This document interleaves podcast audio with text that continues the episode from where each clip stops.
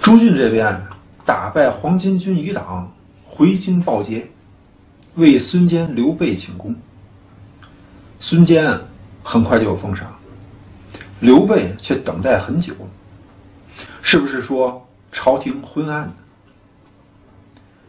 区域管理的范围是有限的，因此呢，区域内的总体资源是有限的，而在管理区域团队组织的结构框架当中，职位其实也是有限的，而有限的职位供给，面对数量庞大的权力需求，必然引发分配问题。位置就这么几个。想要的人太多，肯定是不够分。那么分配的原则是什么？可以平均分配吗？平均分配是一视同仁吗？没有鉴别的平均，就是不分好坏。那么平均分配就因此抵消奖勤罚懒的作用。贡献多，必然分配多。其实是相对公正，但不一定公平的资源管理策略。刘备与孙坚这次参加平叛黄巾军，都立下了不少战功。但是孙坚是从很年轻的时候就参与朝政，刘备是借这次机会报效国家。就双方对朝廷的服务时间而言，孙坚比刘备有资历。当然，资历也是很多人不太认同。所以，资历久虽然不一定等于贡献大，资历久却可以积累更多的人脉关系。这就使得孙坚在立功之后接受封赏的时候，比刘备有某种程度上的优先权。那刘备先帮助幽州抵抗，又去青州解围。后来还搭救董卓，帮助朱俊。刘备他们应该说是立下了赫赫战功。所以先封赏孙坚，对刘备他们而言可以说是不太公平。但是我们大家如果这样思考问题，就忽视了一个最重要的生活规则：世界本来就不是公平的。人生而平等，是指我们在出生以前，大家都是平等的；在最后离开世界之后，是平等的。但是，当我们出生的那一刻开始，彼此之间就不是平等的。不平等，是世间真相。父母、家庭的资产收入、身份地位。没有相同或平等一说。我们是生活在一个不平等，但是有公正的世界里面。所以要有积极的心态，不要一听说不公平、不平等就意志消沉。公正就是天道酬勤。只要是真心诚意的默默付出，那么。总会得到应得的那一份回馈。刘备阴错阳差，巧遇郎中张军，这才引出了张军上朝面圣，迫使十常侍不得不封赏刘备官职。郎中张军一上朝就跟皇帝告发十常侍，好不好？张军把黄巾军起义的原因归结为。十常侍弄权，这其实没有实实在在的证据来证明张军的观点，没有任何真凭实据。张军说有，时常是说没有，最后皇帝在那里，其实也是很难分辨。要是真正较真起来，张军可是要当场拿出证据来的，拿不出来，可就是诬陷好人。其实，郎中张军也是为了出一口恶气，对时常侍种种弄权的行为表达不满。那皇帝信任重用十常侍已经多年了，怎么可能仅凭那张军今天一番话就会改变呢？但是黄巾军起义，的确是官逼民反的一种结果。如果朝廷清明，也不至于导致那么大规模的造反出现。明知道没有用，或者用处不大，也要去做，其实是一种无奈。势衰，不是个人的一己之力就可能扭转。帝国末年的衰落，在这些忠于朝廷的官员眼中，是一种莫名的悲哀。对他们来说，就算是日后难逃遭陷害，也要去冒死上告，因为在他们的内心深处，对朝廷还有一丝希望。那么，当有一天，朝廷当中，绝大部分官员的内心深处都不再对朝廷抱有任何希望的时候，是不是更加悲哀呢？哀莫大于心死。刘备将部队遣散回乡，只带上亲随二十几个人，同关羽、张飞往安喜县赴任。刘备他们来到安喜县一月有余。对当地的百姓是秋毫无犯。刘备他们这么做啊，让老百姓们都是非常感动。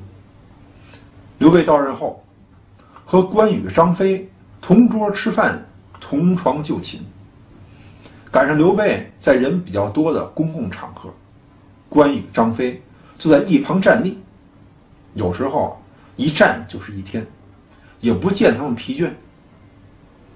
刘备到任。快到四个月的时候，朝廷正诏，说是，凡是因为凭黄巾军立战功才当上正职的，都要调查整顿或者淘汰。刘备看来，恐怕是在这轮整顿淘汰的范围里面。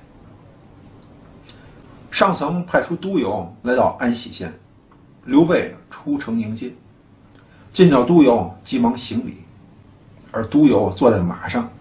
仅挥鞭作为回答。关羽、张飞见到此景，不由得怒气上涌。到了馆驿，都邮南面高坐，刘备站在阶下。过了良久，都邮才问刘备是何出身。刘备讲自己是中山靖王之后，围剿黄巾，大小三十余战，算是有一些小小的功绩。才得到这个职位。都邮听罢，大声斥责刘备，说：“刘备敢冒充皇亲，还虚报功绩。现在朝廷降诏，正是要淘汰他们这些烂官污吏。”刘备无奈而退。刘备回到县内，与县吏商议，县吏就跟刘备讲，说：“这都邮发威风，其实……”只不过是想要贿赂罢了。刘备说：“自己为官对百姓是秋毫无犯，哪里有钱财给都邮行贿呢？”转过天来，督邮把县吏招去，要找出刘备坑害百姓的证据。刘备几次前往督邮那里求见，都被门卫拦住，不放刘备觐见督邮。这边张飞啊，喝了几杯闷酒，骑马路过馆驿，却发现馆驿门前有五六十个老人在那痛哭。张飞就询问原因，几位老人跟张飞讲，说是都邮啊正在逼迫县吏去陷害刘备。他们这些人是来诉说实情，不但不允许进入，还被门卫殴打追赶。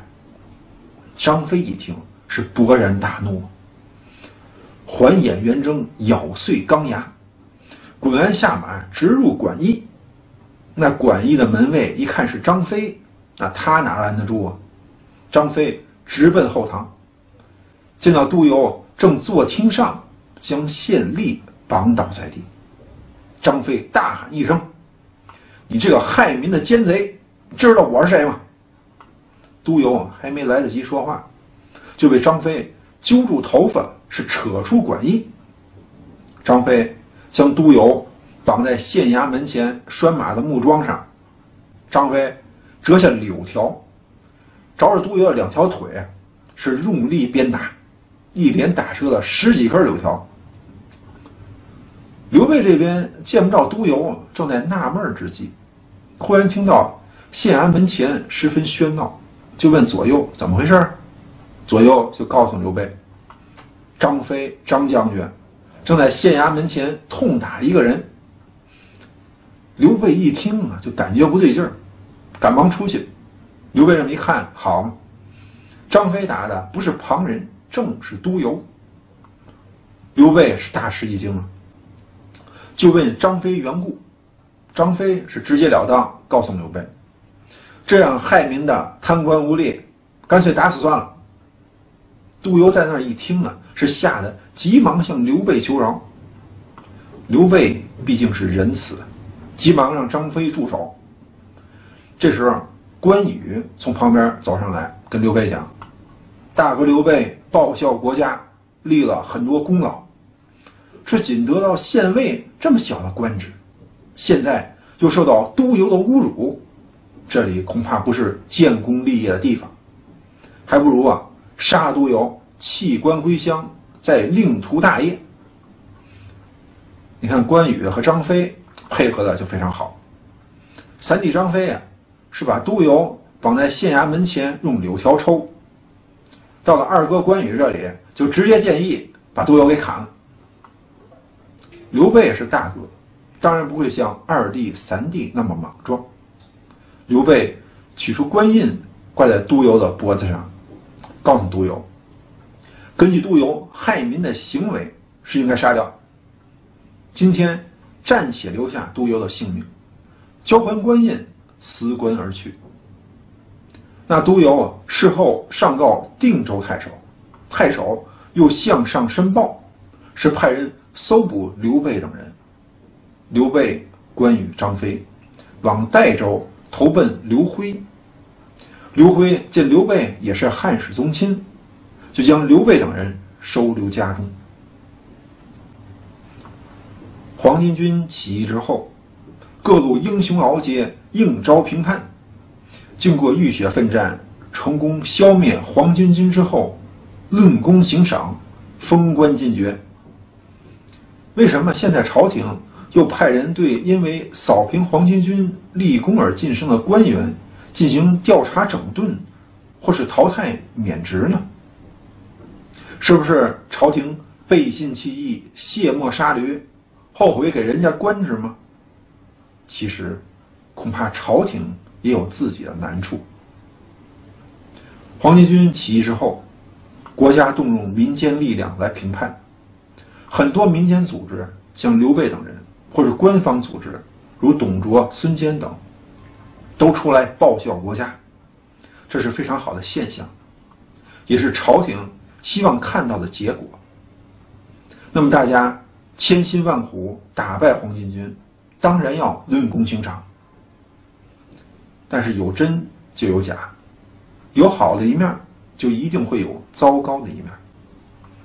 既然打败黄巾军可以邀功。并且能够加官进爵，那么就一定会有虚报战功的情况。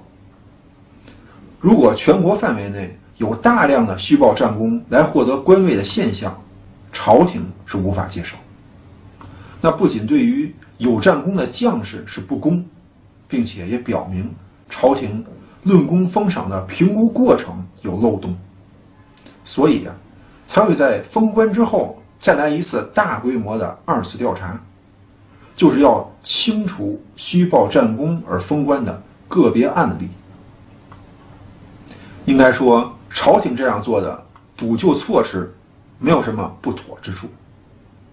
如果朝廷要大家出来打黄巾军，事后呢又吝惜给大家封赏，那样做就是自绝后路。因为黄巾军这次大规模起义虽然被镇压下去，但是日后类似的起义恐怕不会少。如果这次朝廷失信于天下，那么日后再有大规模起义，朝廷要大家出来平叛，可就不会再有人来帮忙了。再者说，对朝廷而言，将一些官职给对国家有功的人，也不是什么太大的问题。那朝廷派出来巡查的督邮们，是真的要查办虚报战功而封官的事情吗？应该说，朝廷的出发点是没有错的，但是督邮们的落脚点，恐怕不是朝廷所希望的结果。